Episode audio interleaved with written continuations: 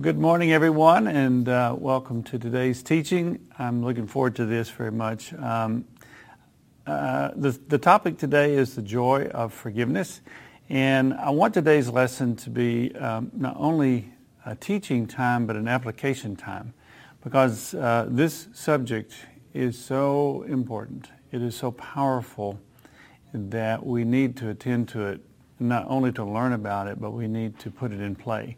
And so today, at the end, there will be some time, I hope, or I'm, I'm, planning to have a little time left over for everyone to apply this, to take a, some time out to really think through what we've said today and put it into action so that at the end of this time together, we actually do forgive anything that is unforgiven. And sometimes that's very difficult to do. And so I hope through today's teaching that we'll gain not only inspiration, but know-how on how to go about actually forgiving. And, uh, and that we can take care of things and clean our slate and, and be filled with the joy that comes from that happen, happening. So this is sort of uh, a work training, a work time, a work learning uh, time together.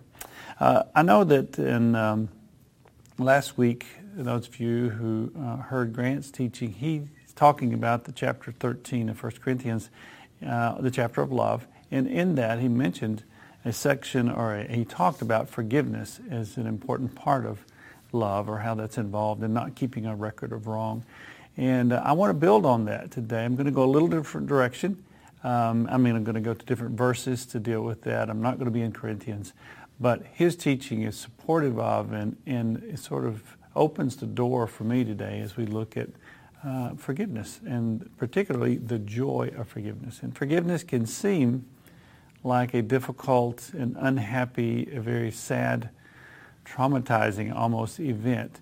But I hope by the end of today we'll see how there's joy in forgiving and, and we'll be motivated by joy, uh, by the hope of joy to forgive.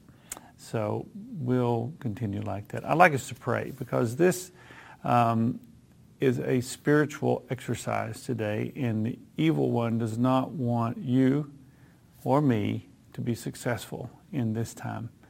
Um, even the last two days um, of this week, preparing for today, uh, I have had the worst headaches I've had maybe in my life, and persistent. It's been nonstop for two days. Today I'm fine, thankfully, but up until last night, even at bedtime, it was pretty pretty intense.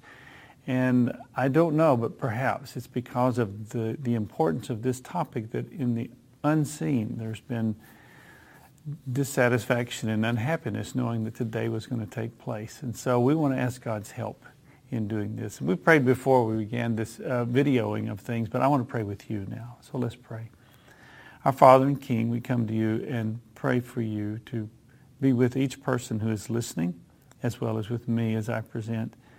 May we speak, may I speak what is true, and I pray for those who hear that they will hear well and that they will hear what you want to say to them about forgiveness or unforgiveness, and that you will work in all of us who hear this so that righteousness is born, a greater likeness to Yeshua, and that we can be free from any um, hurt or pain, and we can also be free from um, a sense of revenge or vengeance, that we can really have the joy of knowing what it is to forgive.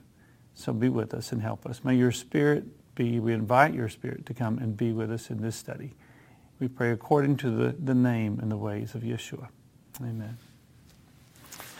All right, so there are a few verses that I'd like to read because forgiveness is big business in the kingdom of God. It's very important stuff. I mean, it's, it's kind of what it's all about. And so uh, I, want I want us to look at forgiveness and a few verses that just um, uh, uh highlight and, and lift how important this subject is. So Mark 11:25 says, "And whenever you stand praying, forgive. If you have anything against anyone, forgive, so your Father also who is in heaven may forgive you your trespasses." Man, it's so important that anything, little or big, anything that needs to be forgiven, should be forgiven because it affects our relationship with the Father and His forgiveness of us. It's big business. And so we need to attend to it today, and we will. So Ephesians 4, verses 31 through 32 says, Get rid of all bitterness, rage, and anger, brawling and slander, along with every form of malice. Be kind and compassionate to one another, forgiving each other, just as Christ God, uh, just as in Christ God forgave you. In Colossians 3:13, bear with each other, forgive one another. If you have any grievance against someone, forgive as the Lord forgave you. So it's really big business. In fact, one of my favorite stories in Scripture, one of the favorite passages, is in Matthew 18. And if you have your Bible there, I really um, encourage you to flip over to Matthew 18 so you can see the flow of the stories that are linked together there to make a particular that Matthew uses to make a particular point um, that G, that uh, Yeshua was holding up. So it's a situation where the disciples are together and um, they're debating or discussing, arguing about who's the greatest in the kingdom of heaven. And so Yeshua steps in uh, to solve the debate or answer the question, and he does it with some very, in a very interesting way. He calls a child over by himself and has the child stand there, and he says, um, "Whoever humbles himself like this child is the greatest in the kingdom of heaven." So they're asking the question, which one of us is the, is the top guy? And he begins the answer to the question by saying, by pointing to a child. But then he goes on with his discourse. It's really interesting how he continues the conversation because it seems a little bit disjointed. The next thing he talks about is don't cause one of these children to stumble or to sin. He says, Woe to the world because of things that cause people to sin, not just the children, but cause people in general to sin. He says, Such things must come, but woe to the man through whom they come. And then he goes another step and he says, If your hand or your foot cause you to sin, cut it off. If your eye causes you to sin, gouge it out. Of course, hyperbole is overstating the case, but what the point he's making is that children are important. Other people are important. You are important. And he says, you know this to be true. Even you, you consider your sheep to be important. If one gets lost, you'll go after it because even one sheep is important. And so Yeshua is making the point in this, in this discussion to his disciples when they're wondering who's the most important, his answer is people are important. In the kingdom of God, the kingdom of heaven, people are important. Little ones, all of them, strangers, known ones, friends, family, neighbors, and you are important. Every one is important, just like every one of your sheep has value and importance. It's worth going after. And so he's teaching his disciples that they're worth going after, that people are worth going after. But then, of course, there's, a, there's still one group that we wonder about, and they were wondering about. And so Yeshua steps up to answer the question. He says, Now, if your brother sins against you, go and show him his fault between the two of you. If he listens, you've won him over. If he won't listen, take another person along. And he gives a, a step by step way of dealing with this brother who sins against you. So the question is if someone does me wrong, if someone is in the wrong, if they're a bad guy, are bad guys important in the kingdom? Are bad guys valuable in the kingdom? How important are bad guys in the kingdom? Surely they've dropped a few, uh, a few levels, right? Because they're bad guys. They're sinners. They've done me wrong, and I'm important. And so Yeshua's answer is, well, if there's a bad guy, then go talk to him, see if you can work it out. But if he's really a bad guy, take somebody else along. But if he's really, really a bad guy, get more people involved. And then, of course, the question is, well, what if he's a really, really, really bad guy? Surely at this point, dismiss him. And Yeshua's answer is, he says, if he refuses to listen to them, tell it to the church. If he refuses to listen to even the church, treat him as you would a pagan or a tax collector. And at first blush, I've always thought about that as meaning dismiss him, be done with him. Then you can say goodbye, hit the road. But I don't want to deal with you anymore. Get out of here. Until I began to think about how did Yeshua deal with pagans and tax collectors? He loved them. He loved them well. And I think that really is what Yeshua is telling his disciples. If the guy is really, really, really, really bad, start fresh. Start fresh with him. Start over. Start at the ground level. Begin at the very basics and try to love him well. As you would a tax collector that you're trying to influence Matthew. And who's the one who is writing this, this gospel? It's Matthew, the tax collector. So he knew how a tax collector would be treated. And how would that be? He would welcome him in. He would try to enter his home. He would try to bring him into table fellowship again. He would try to draw him in. That's how Yeshua would treat a tax collector. So how do you treat the bad guys in your life? You try. As far as it depends on you, you try to love them well. Try to treat them with value, with respect, and with dignity. Now I know that there are people who are unsafe and so it doesn't mean we put ourselves in unsafe, in, in proximity to unsafe people. Uh, but I think you understand the point, is that our part is to try and start fresh and redeem the relationship. In fact, Peter gets this, and so he asks the question, and uh, or Yeshua goes on. He says, "You know, whatever you bind on earth, be bound in heaven." In other words, things that you do here are going to affect in the spiritual realm. And so Peter understands that what Jesus is saying, and he asks, he asks the question, so how many times should I forgive my brother? In other words, all right, you've listed about three or four times here uh, situations where I should forgive him. So how far does this go? Seven times, Peter asks. And Yeshua says, seven times 70. He says, I tell you not seven times, but 77 times or seven times 70 it's boundless. Um, unforgiveness is, is boundless. You forgive. Now, this reminds me, this seven times 70, or he says, I tell you not seven times, but 77 times.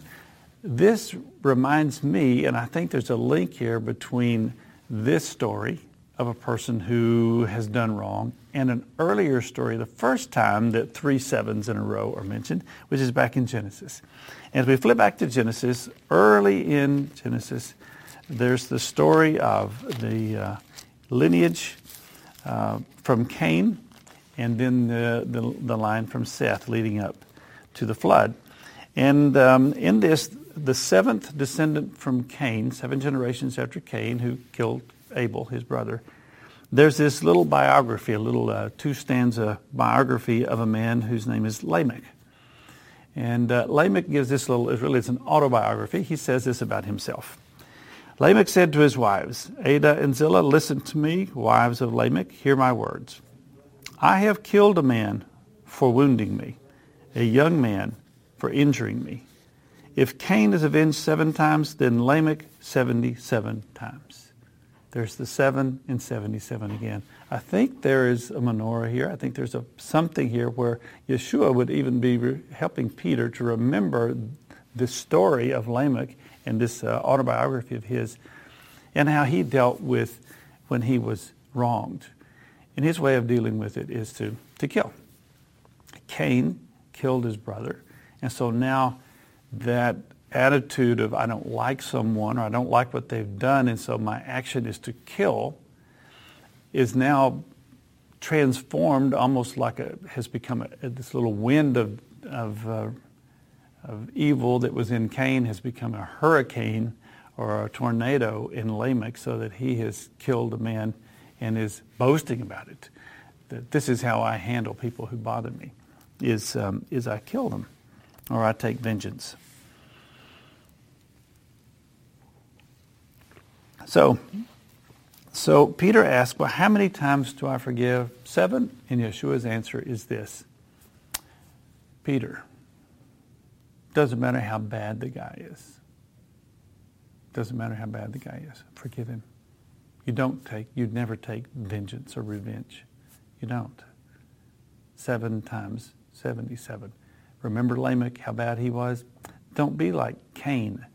Don't be like that branch be like the other branch who called on the name of the Lord. Seth, it says, at that time men began to call on the name of the Lord. Be like that branch. Don't be like the one that was destroyed because they took vengeance. They would not forgive. so I enjoy that story. And, um, and so several, we see how unforgiveness can spiral and grow generation by generation, and it continues to get worse and worse if we are unforgiving people or if we're vengeful people. Um,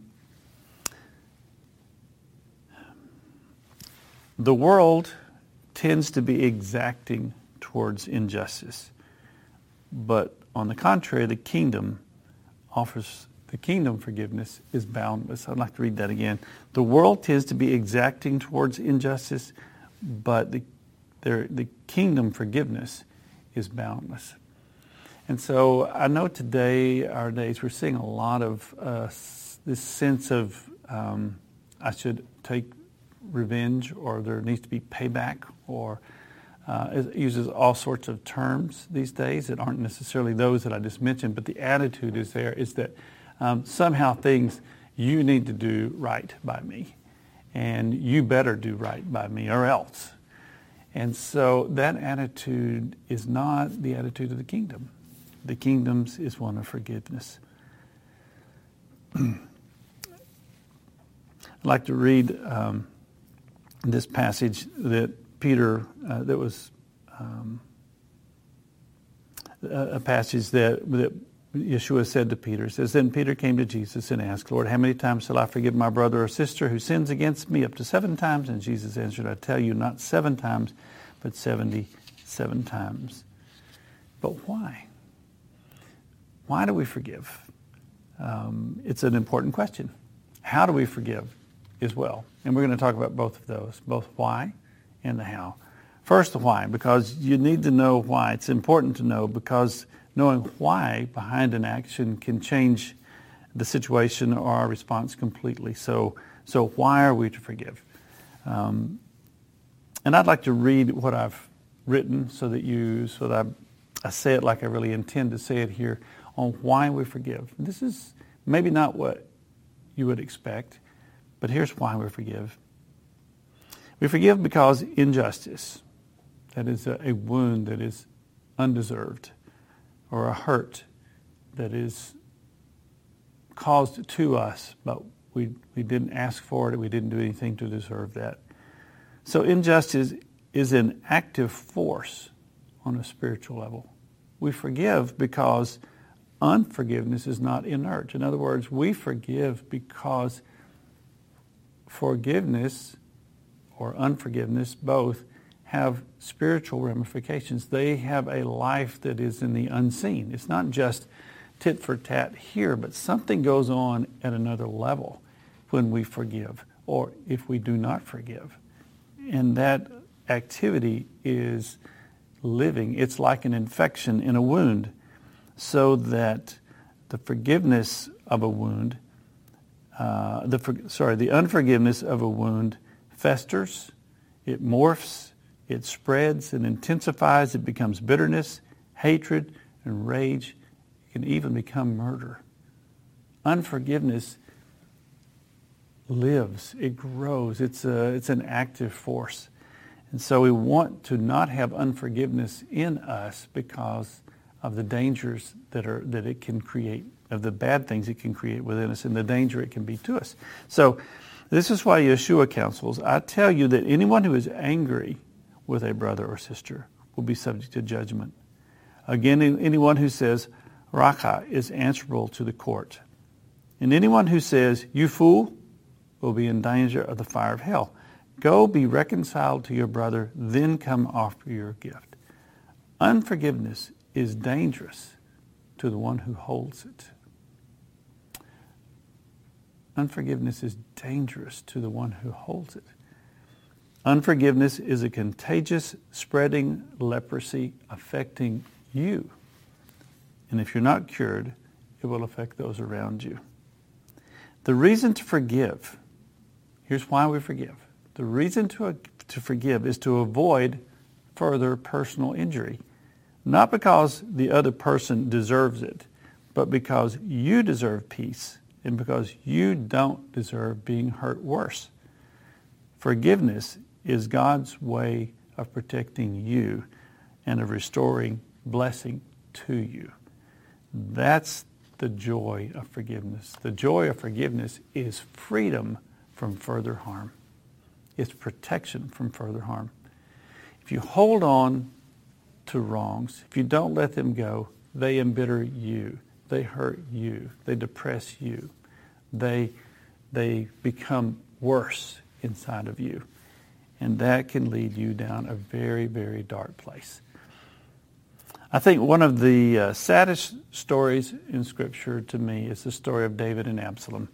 Um, in 2 Samuel, if you want to be moving that way, 2 Samuel 13, 14, those, those chapters contain this story of David and Absalom. It begins with uh, Amnon and Tamar. Uh, Tamar was, um, and Amnon are brother and sister to Absalom, David's children as well um, half brother, Amnon was. And so he um, lusts after Tamar, a very beautiful young lady, Absalom's sister. And um, he seduces her, he traps, tricks her and traps her, and then he rapes her when she refuses his advances. And um, she is, of course, broken.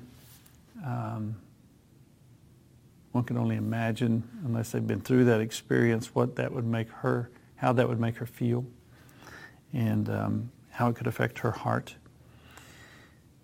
Well, Absalom um, call, takes care of her. He rushes to her aid when he recognizes what's going on. He consoles her and he says, Be quiet, my sister. Um, he's your brother. Don't take this thing to heart. And, um, and and so then she lives with Absalom in his house after that. He encourages her, tries to encourage her feelings. Don't take this to heart. He tries to encourage her that you didn't know he was your brother. Anybody would have trusted him. You're not a bad person for trusting him.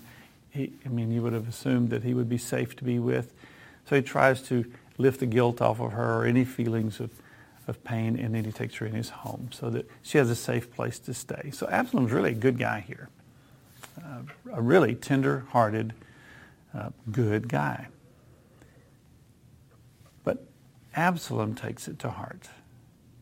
He picks up the offense towards his brother, and for two years he plots and plans as this unforgiveness in his heart towards Amnon um, begins to fester. And sometimes our wounds are not directly to us. We, some of our family or our friends or those that we love have been wounded or have been done wrong.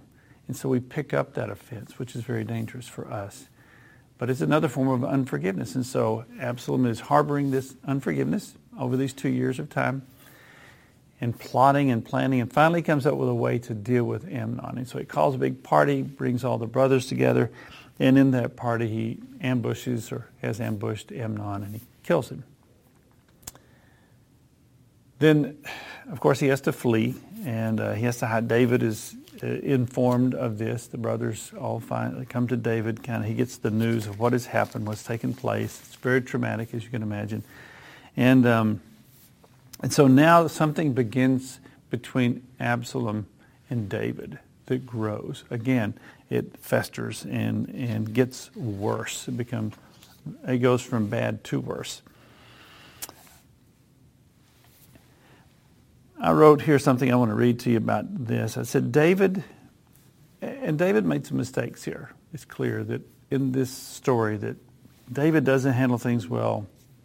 Absalom doesn't handle things well. In fact, I think Absalom didn't know how to handle things well because David didn't teach him. David didn't know how to handle things well when his family uh, wronged him. He didn't know how to handle it, and so neither does uh, Absalom. Absalom's wounded. He's estranged from his dad. David, David did nothing for Tamar.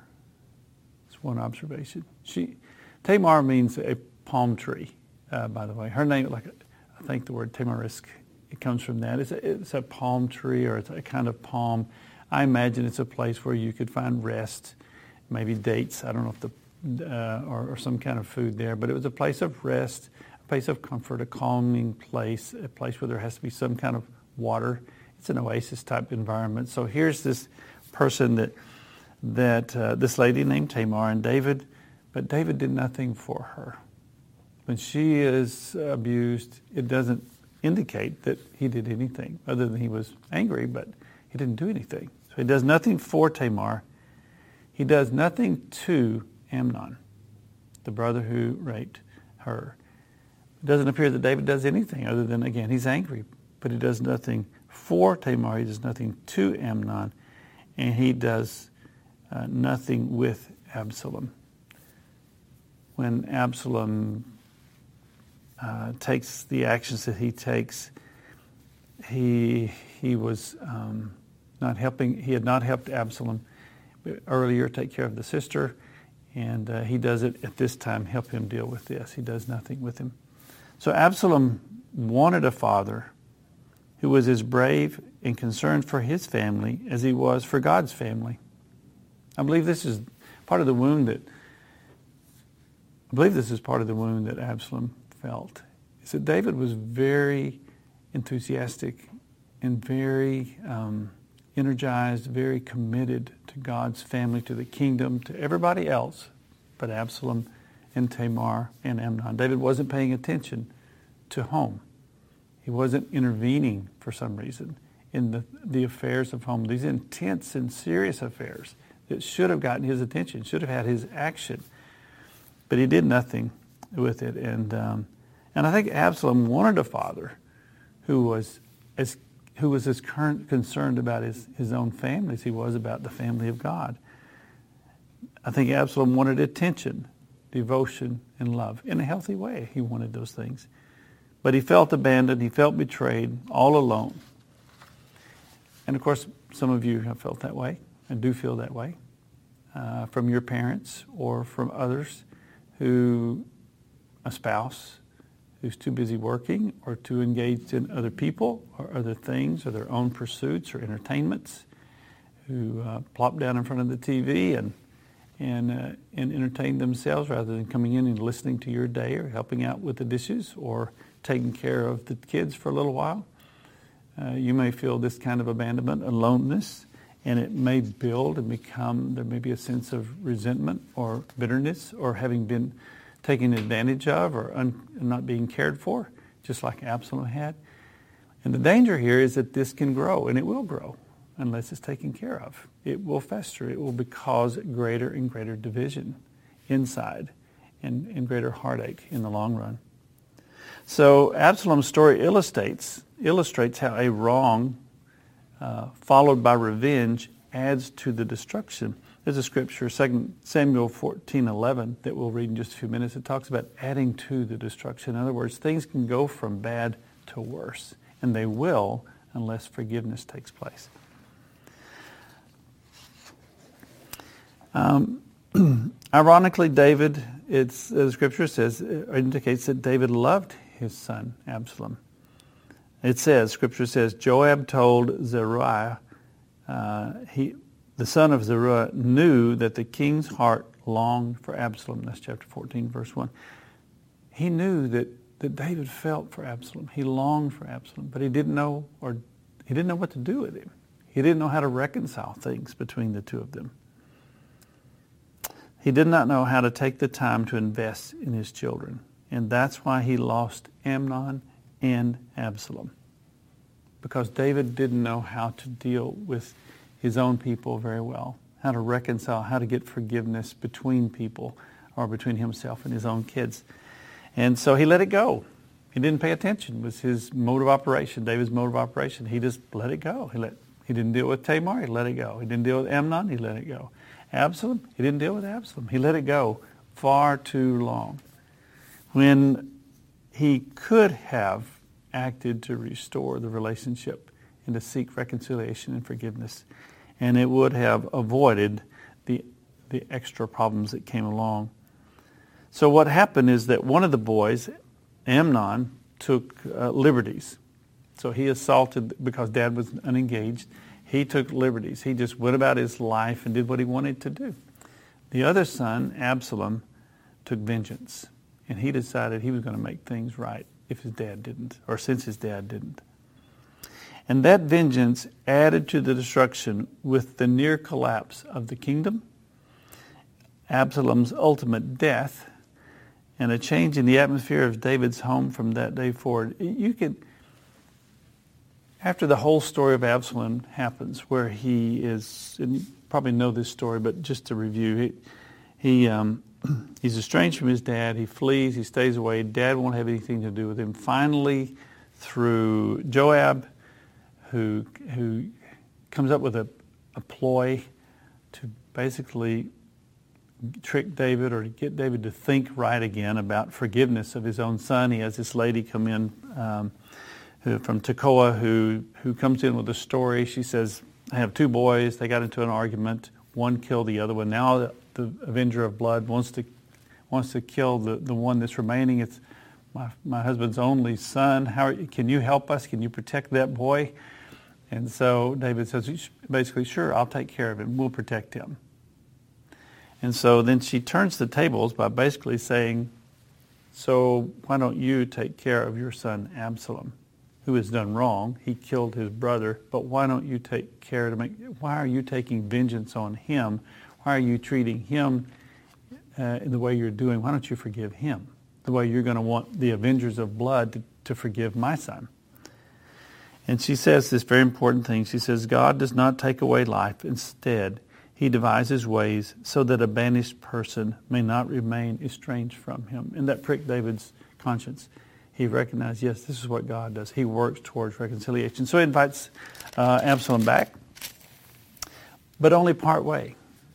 I think David still wanted to somehow exact some kind of vengeance on his son because he had taken the life of one of his other sons.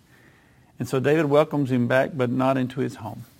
And so for another uh, couple of years, Absalom is in town, but he's not able to come into the presence of the king.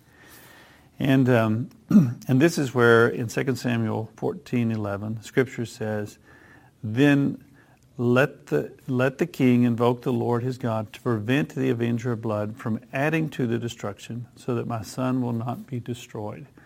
So this is where we get the idea that if we don't if we don't prevent vengeance, the avenger of blood, if we don't stop, if we don't forgive, then we'll just add to the destruction.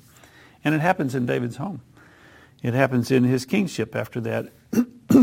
I think for me, as I'm reading through the passage, uh, the rest of David's story, he um, and Absalom's story, it it just seems that with Bathsheba, it began, but with Absalom, it moved forward. In that David's home, the atmosphere of the kingdom, David's activities, they, they seem to sour. It's like a stale air comes in and settles over David and the rest of his story. There are some, a few highlights of repentance and those things we see in the Psalms, but in general, it's just like things are going great guns the kingdom is advancing. David is prospering. He's going from one victory to the next victory, and he's a shining star. And the kingdom gets firmly from Hebron to Jerusalem. Everything's under his control, and things are great. And then it takes a dive. And with Absalom, it just like everything goes gray. There's no bright sun anymore. And and this this instance with Absalom just uh, caps what began with Bathsheba as as a, a yeah a stale air comes over the story of David in the scriptures.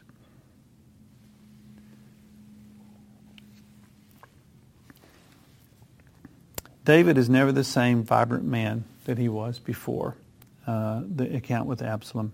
Forgiveness, though, would have restored his joy. He didn't quite forgive Absalom. He brought him in, but he kept him at a distance. It's almost like you can come, but just we got there are some things I still want to see from you first, or I want to do first. So he stops short of full forgiveness. And that's not to forgive. It's not enough. The destruction will continue. So it's important for us to forgive and to forgive completely those who've sinned against us. So the question, though, is well, how do we do that? Um, that's what we want to do today is to talk about how do we forgive. We, why do we forgive? Because it hurts us if we don't. We want to forgive so we prevent further evil, uh, the, the advance or the spread of evil in our lives or destruction in other people's lives. And so how do we do it though? You know, and, um, and as I talk about this, this is for some, in some situations, this is really, really difficult. Um, I've had my levels of difficulty. For some of you, what you're going to have to deal with is so much more intense, so much more horrific than, than I can imagine. But I encourage you that your joy will be that much greater. I encourage you that there it's possible to do this. And I encourage you that it is good for you. It will be to your benefit to do this. But how, how do we forgive? you know, forgiving the, the, the brush or the bump of a person who's hurrying through the crowd and, and happens to bump you is one thing, but, but there are deep hurts that are degrading and, and even criminal in nature. And so what about those? Um, and I'm sure some of you who, who have those types of wounds or have friends with those wounds, you, you're imagining right now what those are like. Excuse me. And those are difficult. they are egregious. Like I said, they're criminal. They're painful beyond what most of us can even imagine. If you've suffered something like that in your life and there's been no one come around to apologize, then I would like to say, I'm sorry that those things happened to you. They shouldn't have happened to you. God never intended them to happen to you. Satan is evil. Satan cares nothing for us. Satan's a brute. He's a bully. I'm sorry. Really, really sorry that those things happened. I wish they hadn't. And I know the Father wishes they hadn't. There's no excuse, though. I mean, it, it happened. Um, it wasn't right. It isn't fair that you have to deal with it. It's just plain wrong. But there it is. It's, it's sadly, it's in your lap. It's it's uh, it's at your feet. It's on your plate, and um, and so you have to decide what are you going to do with it. Are you going to keep it? Uh, do you want to keep it, or do you want to get rid of it? You you could ignore it, but really you can't. You can not pay attention to it, but really it keeps coming back. It's always there. It will resurface again. Um, so do you want to deal with it and get it over with and be rid of it once and for all for good? Well, what about the person who's unwilling to apologize? What if, what if someone's done you wrong and they won't come back and talk to you? What if they even, don't even know that they did this to you, that they hurt you so deeply? Um, what if they live far away or they're not, there's no way to communicate with them to work it out? What if they've died and they're not around? So what do you do with the problem in these situations? I want to encourage you with the words of Yeshua. He says, It's mine to avenge. I will repay, says the Lord. Basically, he's guiding you back to peace. He's taking you to Tamar. He's taking you to the palm tree, to the oasis, uh, the peaceful place a place of peace and restoration. He's saying to you, forgive and let me handle the rest. Give it to me to make it right. You see, we want to make it right. We want justice to be done. We, something happened to us that we don't deserve, that we didn't cause, that we didn't ask for, but it happened to us. So it's as if the scales of justice have, have become imbalanced. Um, I think of the of the time when Joseph's brothers were leaving the city and they have their, their saddlebags full of grain on their, their donkeys or mules or whatever they had, their animals. And so they're, they're going out of town And in the bag of Benjamin, the, the Joseph's cup has been put secretly put in there.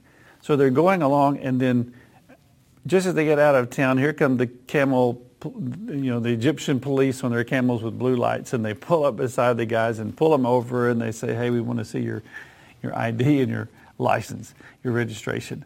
So they get they go through every guy's bag, and as they go through each bag, they're fine, they're fine. The guys are like, hey, we're good. We haven't done anything wrong. And then they get to Benjamin and they reach in and some guy pulls out a cup that isn't his, that he didn't put there. Can you imagine how that felt to those guys?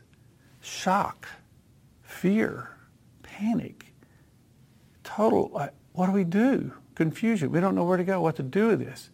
And you try to explain yourself and you're innocent, but you have to bear with the fact that somebody else put something in that bag and now you have to deal with it. The guys have to deal with it. That's how it feels. Injustice. Here's the scales, the saddlebags, if it were. And then somebody puts something in or takes something out that they shouldn't. And suddenly there's imbalance, there's injustice. In fact, the word mishpat is in Hebrew there. One of the words for injustice is mishpat. The word for saddlebags is mishpatim. And you see the connection. Something adds to or takes out what they shouldn't, and suddenly things are at an imbalance.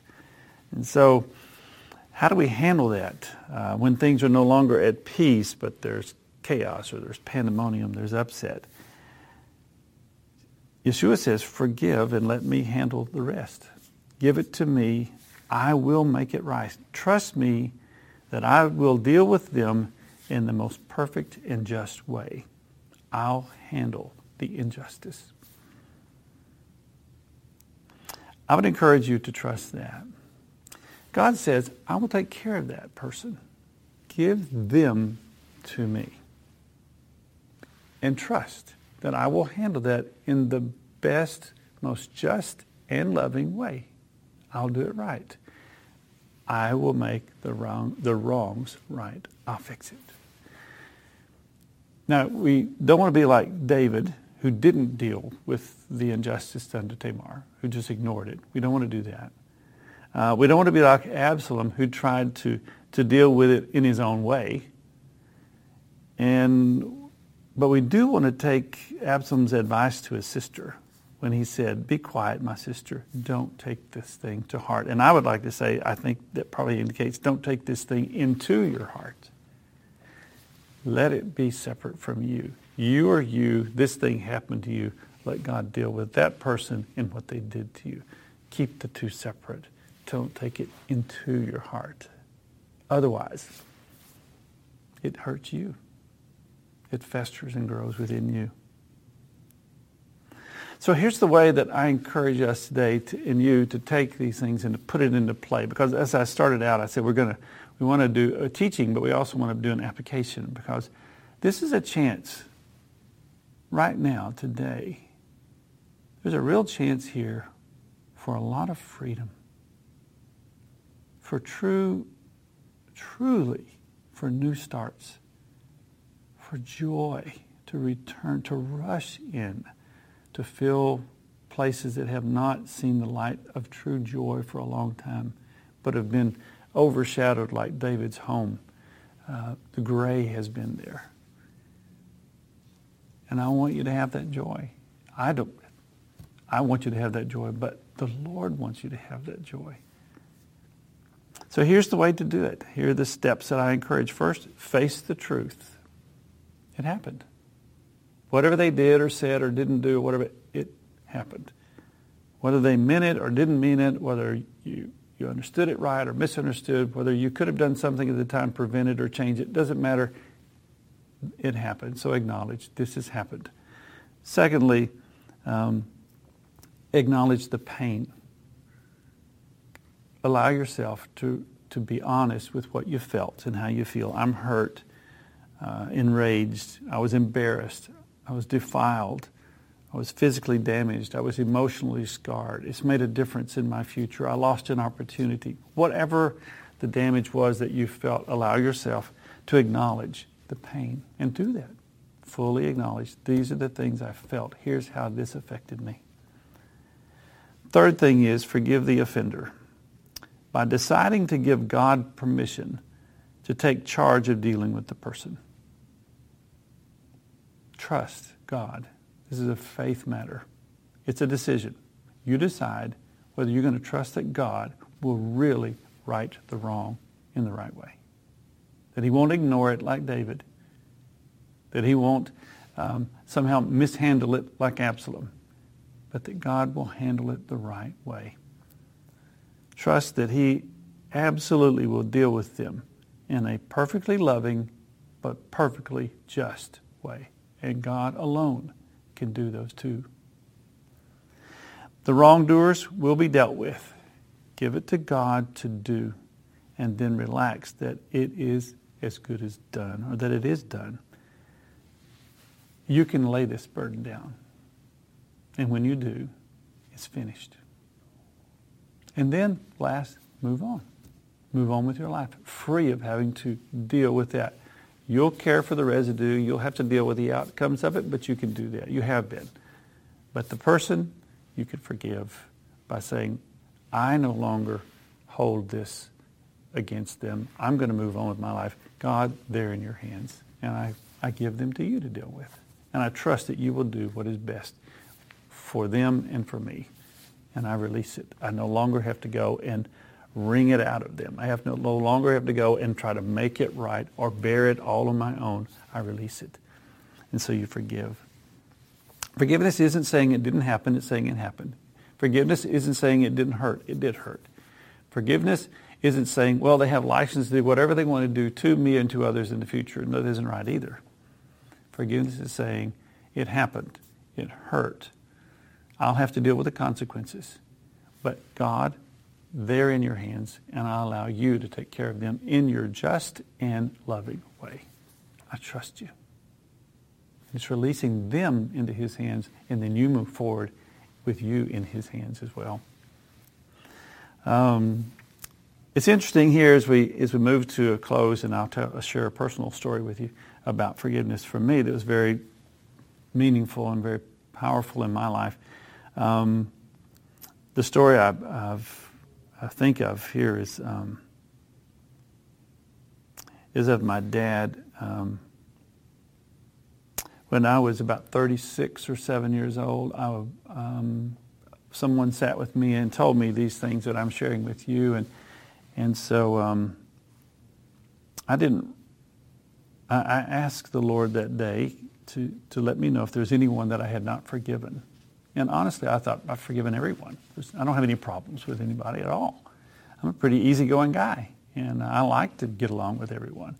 So my dad had passed away years before when I was uh, about 17 or 18, about 18 years old, had lung cancer, and died pretty quickly after getting the cancer, about two or three months.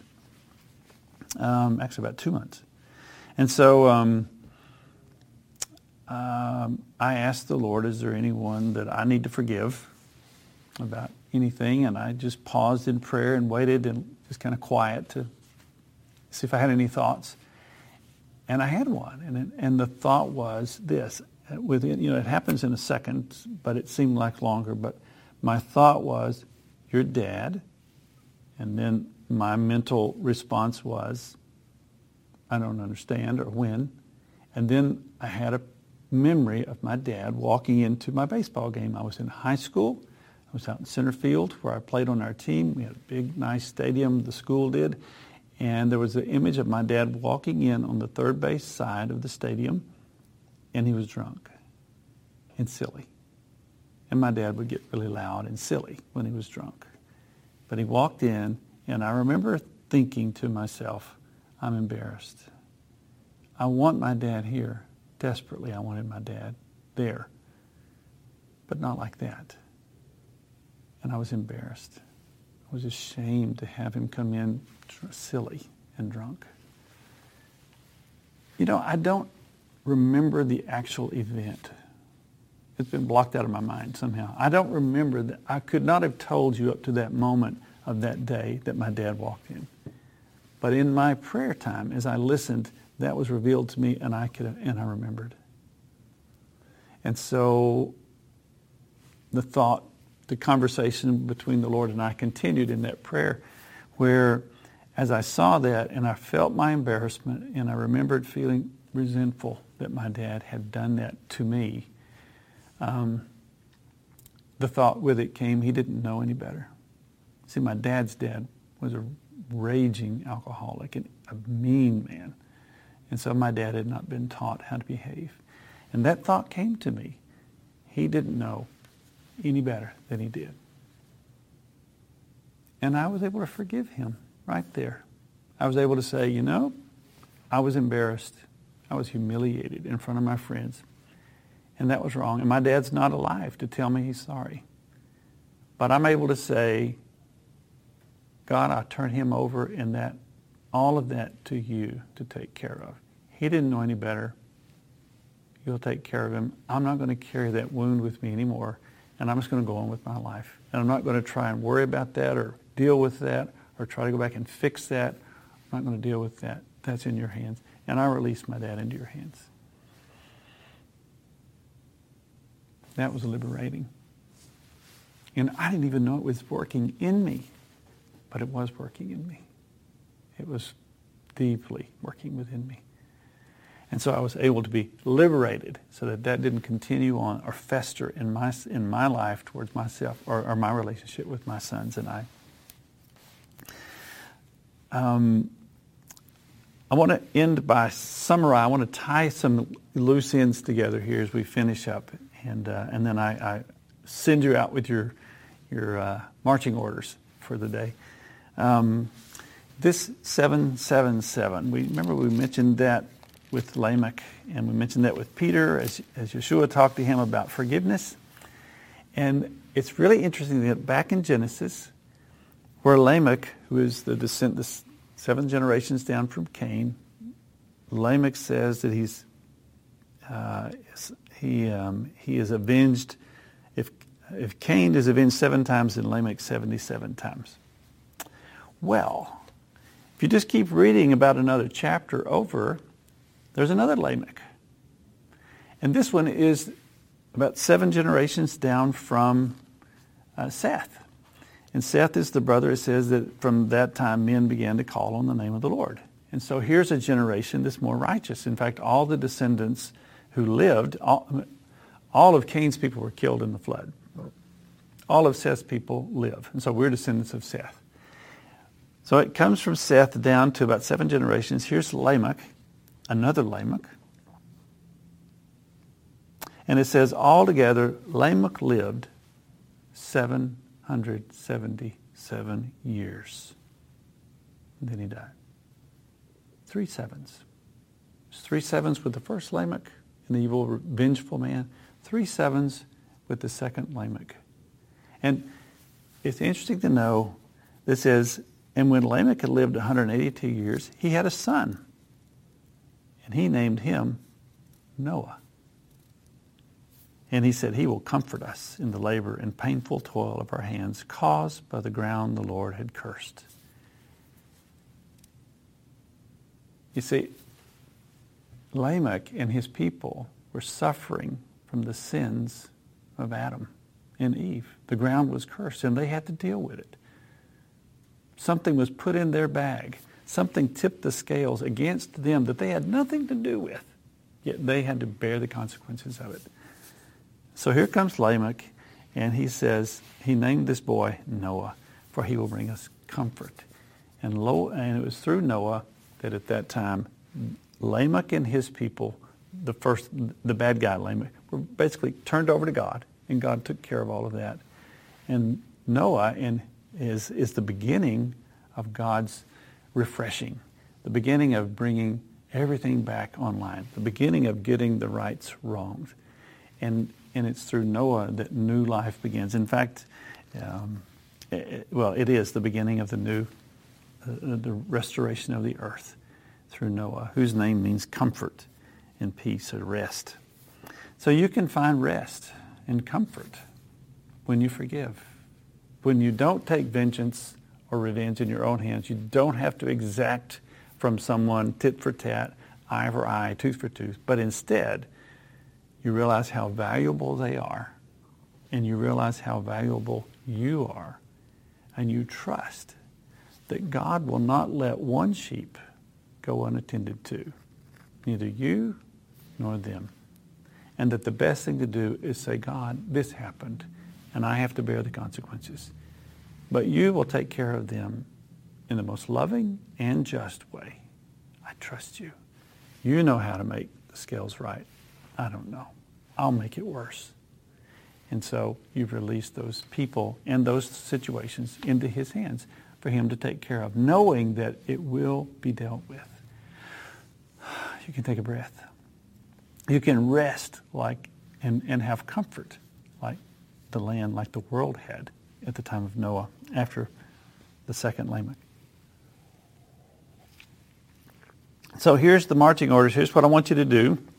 And if you haven't already taken this in earlier in a note, write these three things down. Three things to do to um, to deal with unforgiveness in your life. And everyone should do this, whether you right now think you need to forgive anyone or not. And so the first thing you need to do is ask, is there anyone that you need to go ask forgiveness from them? Is there anyone that's coming to mind right now that you know you've offended, you've done something wrong, that you, you, you wronged them and you need to go make that right? So if so, you need to go offer that to them and ask them to forgive you. But for those of you that, who have, uh, for, for all of us, I guess, what we need to do today are just three things. One is ask God to bring to mind anyone and everyone that you need to forgive. Find a moment to do this. It, it won't take long. But have your paper ready, have some notes ready to write down the names of every person, every person that he brings to mind. If it's one or ten or, or more, just write down their names. And then as you do, write down um, what they did and how it made you feel. All three of those things. Their name, what they did to you that hurt, and, and how it made you feel write those down. You need to connect. You, have, you, you need to say, it happened, and here's how it's affected me. That's because we need to be honest about the whole thing. And then, when you've made your list and you have the names there, forgive them. It's a choice. It's not a matter of feeling good about it or feeling like you want it or don't want it or feeling good about them. That's not the request. The request from God is to be is to make a choice to forgive. Decide if you want to hold on to them and to their woundings, uh, to that stage in your life or to that moment, or if you want to hold on to the thing, the pain, the memory, or if you want joy and freedom. You have to choose which one you want. And if you want joy and freedom and you don't want to hold on to those, that painful history, then uh, turn them over to God. Tell Him, Father, I let this go into your care. I trust you to deal with them. I trust you to help me through the pain, to deal with the fallout, to deal with the effects. And I trust you to help me move on through every day ahead in my life. I trust you. And let it go. And move on in the joy of forgiveness please, I encourage everybody, do this. Do it today. Don't put it off. Find a time. Do it. Do it well. Do it thoroughly. Take the time it takes. And be set free. Because there is joy waiting for you. There is a blessing. There are many blessings waiting for you. A Noah, a new world is waiting on you as he brings this peace to you in relationship to these things that have happened. I'm sorry they've happened. God didn't intend them. But he can set you free and he can restore your world and he can bring you the new life, which is life abundant, which is what he said he came to bring. So may Yeshua be blessed and his name lifted up and his ways be adhered to so that we may be his people, a light to the nations, so that we may be his people and live in his home, so that we might be restored to him as he intended. Yeshua be blessed. The Father be blessed. We are a blessed people, aren't we? To know this, if we do it. So God be with you, and God be with us all.